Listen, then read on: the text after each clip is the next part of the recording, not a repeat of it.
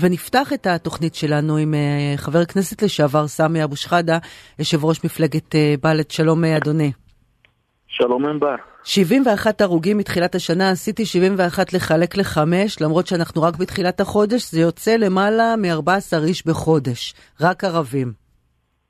שמצטרף למספר של מעל ל-100 נרצחים ערבים בשנים האחרונות בממוצע כל שנה, אה, בנוסף למאות פצועים, בנוסף לחברה שנמצאת במדינה שכולה זרועות ביטחון והחליטה להפקיר אותה לגמרי לכנופיות הפשע המאורגן.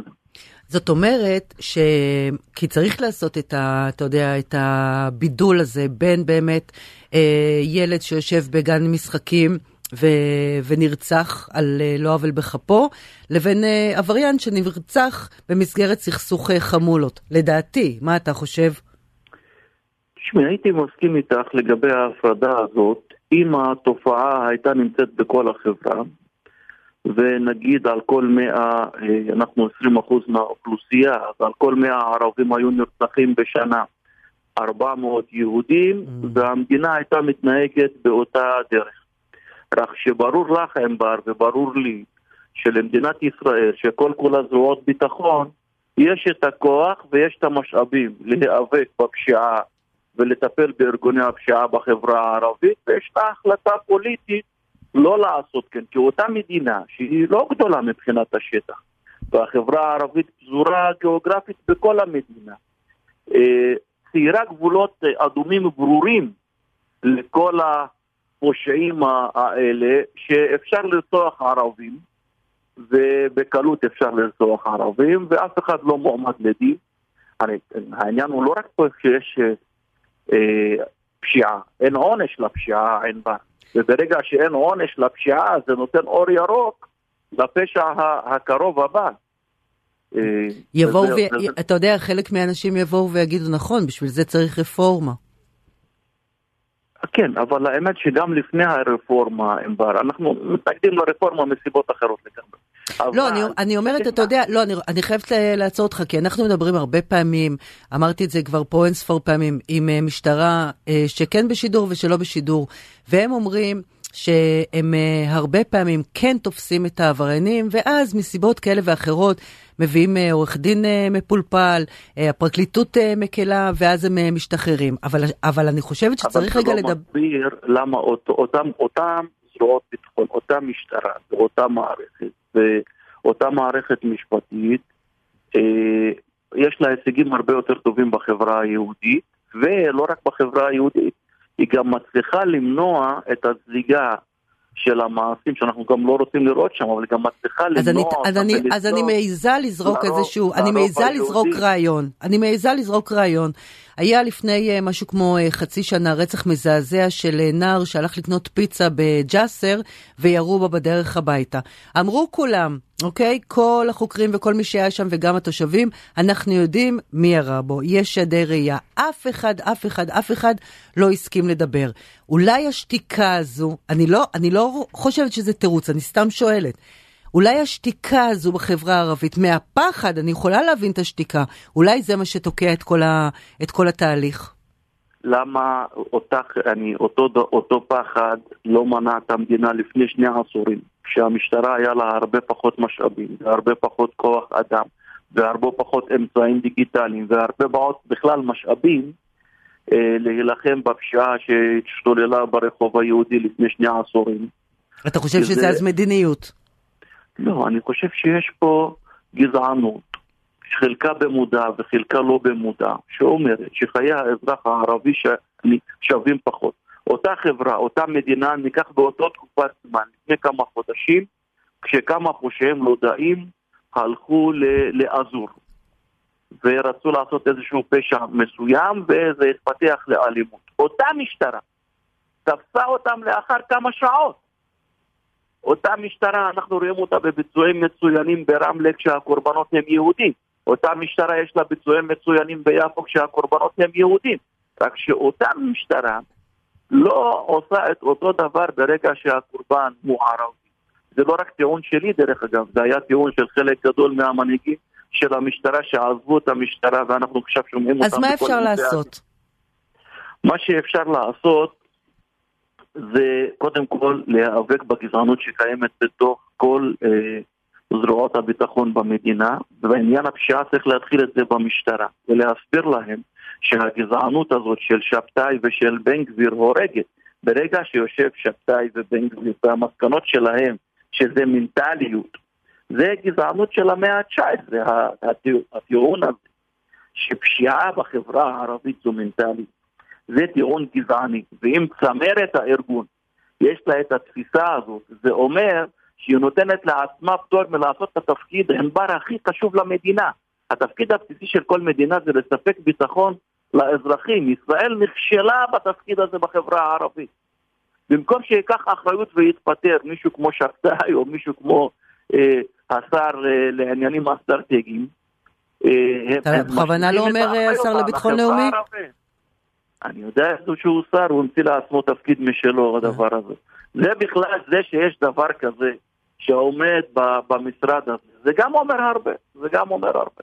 תגיד לי, איפה אנחנו, איפה אנחנו בעצם אה, בכלל אה, עומדים? אתה יודע, את החברה אה, הערבית, אם, אם בממשלה הקודמת עוד היו אה, נציגים, שהיה איזשהו שיח, נראה כאילו גם ב, אה, נו, בהפגנות מדי שבת, גם בשיח, גם, כאילו, כאילו פתאום כבר איזה חצי שנה כאילו אין ערבים, חוץ מאלה שנרצחים. אין כאילו שום שיח. אני קודם כל מודה לך על השאלה המאוד חשובה הזאת, ואנחנו באמת צריכים אני, לחשוב על זה לעומק. למה בכלל יש התעלמות מהחברה הערבית, חוץ מאשר במקרים המטורפים האלה שאנחנו אף אחד לא רוצה לראות אותם לא, בש... לא בחברה הערבית ולא בשום חברה בעולם, של האלימות הגואה והמטורפת הזאת. וההסבר שלי אין בה, זה הגזענות שקיימת בחברה הישראלית כלפי החברה הערבית.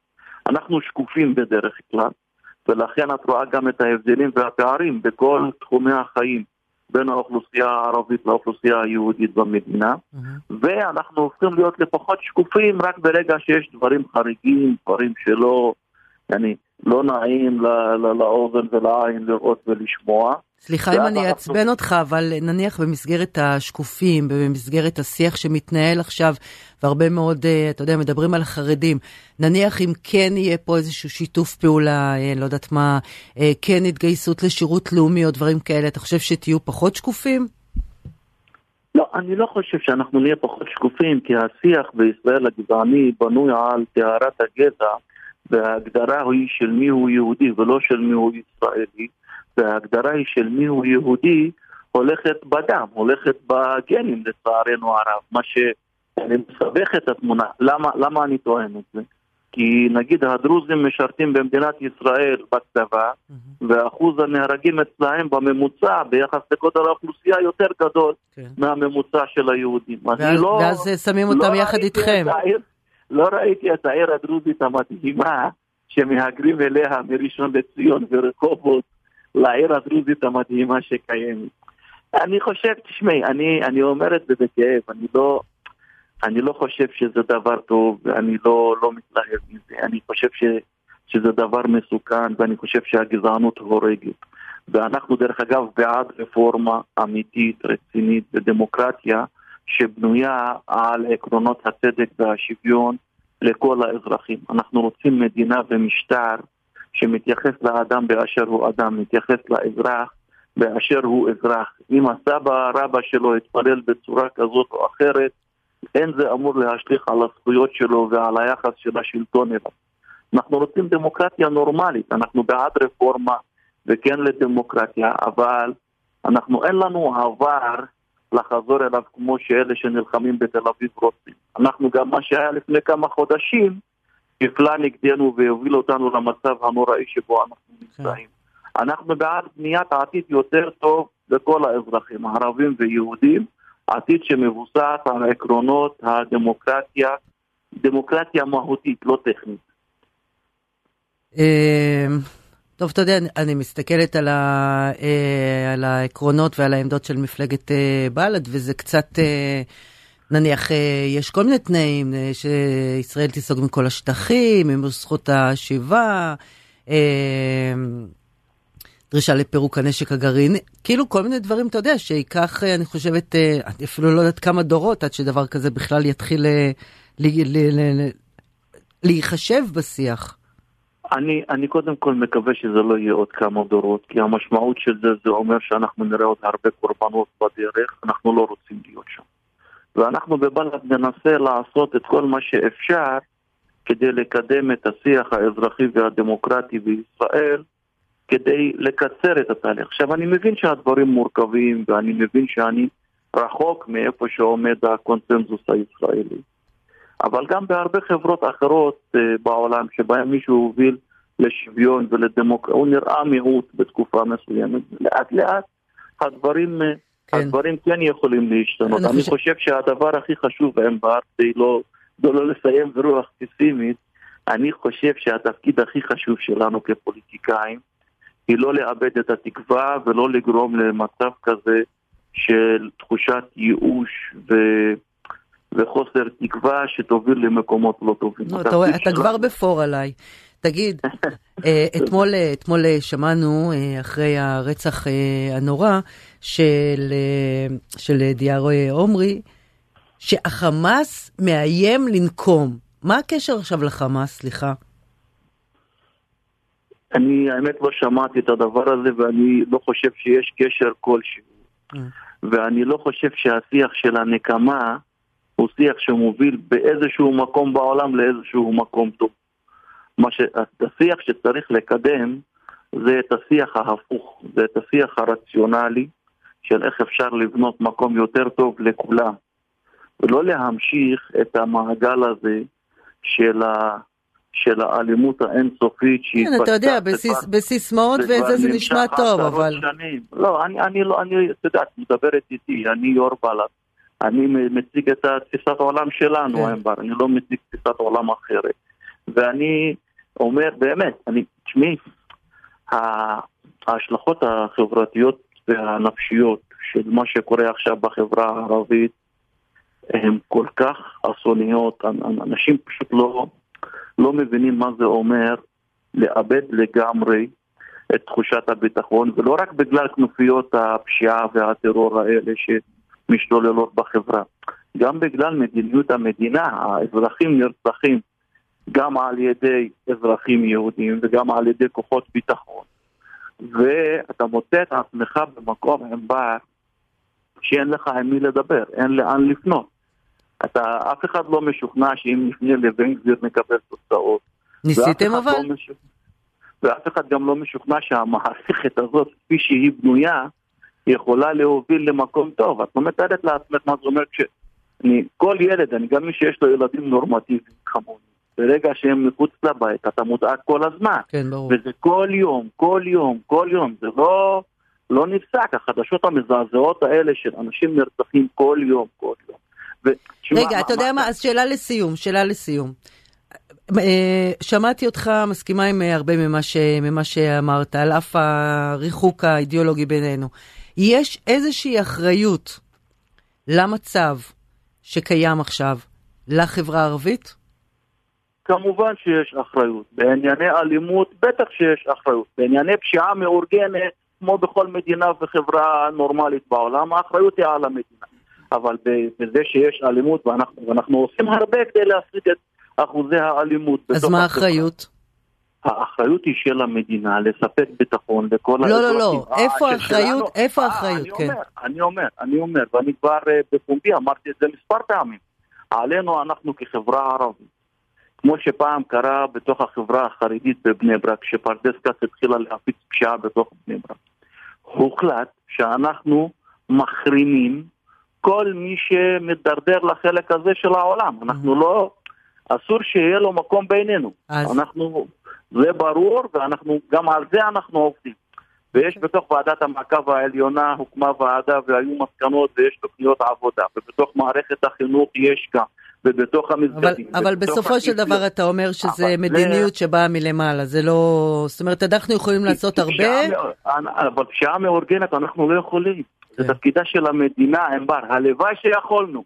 הלוואי שבפשיעה מאורגנת יכולנו. Okay. אוקיי. זה תפקידה של המדינה, וגם תפקידה של המדינה היא שלא תהיה כל כך יד קלה על ההדק מכוחות הביטחון ומאזרחים יהודים כנגד אוכלוסייה ערבית. מי שעושה פשעים כאלה צריך להיכנס לכלא.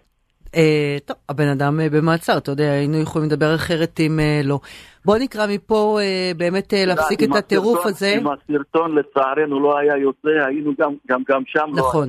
נכון, מסכימה איתך, מסכימה איתך לחלוטין. אני אומר את זה בכאב, אני באמת, אני אומר את זה בכאב. מסכימה איתך לחלוטין, וחבל שהגענו אה, למצב שכזה, ואתה יודע מה, יכול להיות שגם אה, חבל ש... אה, זכות הטיעון או זכות החפות תעמוד שראיתי שמולי עומד ערבי ופחדתי. זה גם יכול לקרות. חבר הכנסת לשעבר סמי אבו שחאדה, יושב ראש מפלגת בל"ד, תודה רבה לך על השיחה הנורמלית, בוא נאמר זאת כך. תודה רבה. ובשורות טובות. בעזרת השם. סטטוס, ואנחנו בינתיים בודקים מה קורה באזור גנר.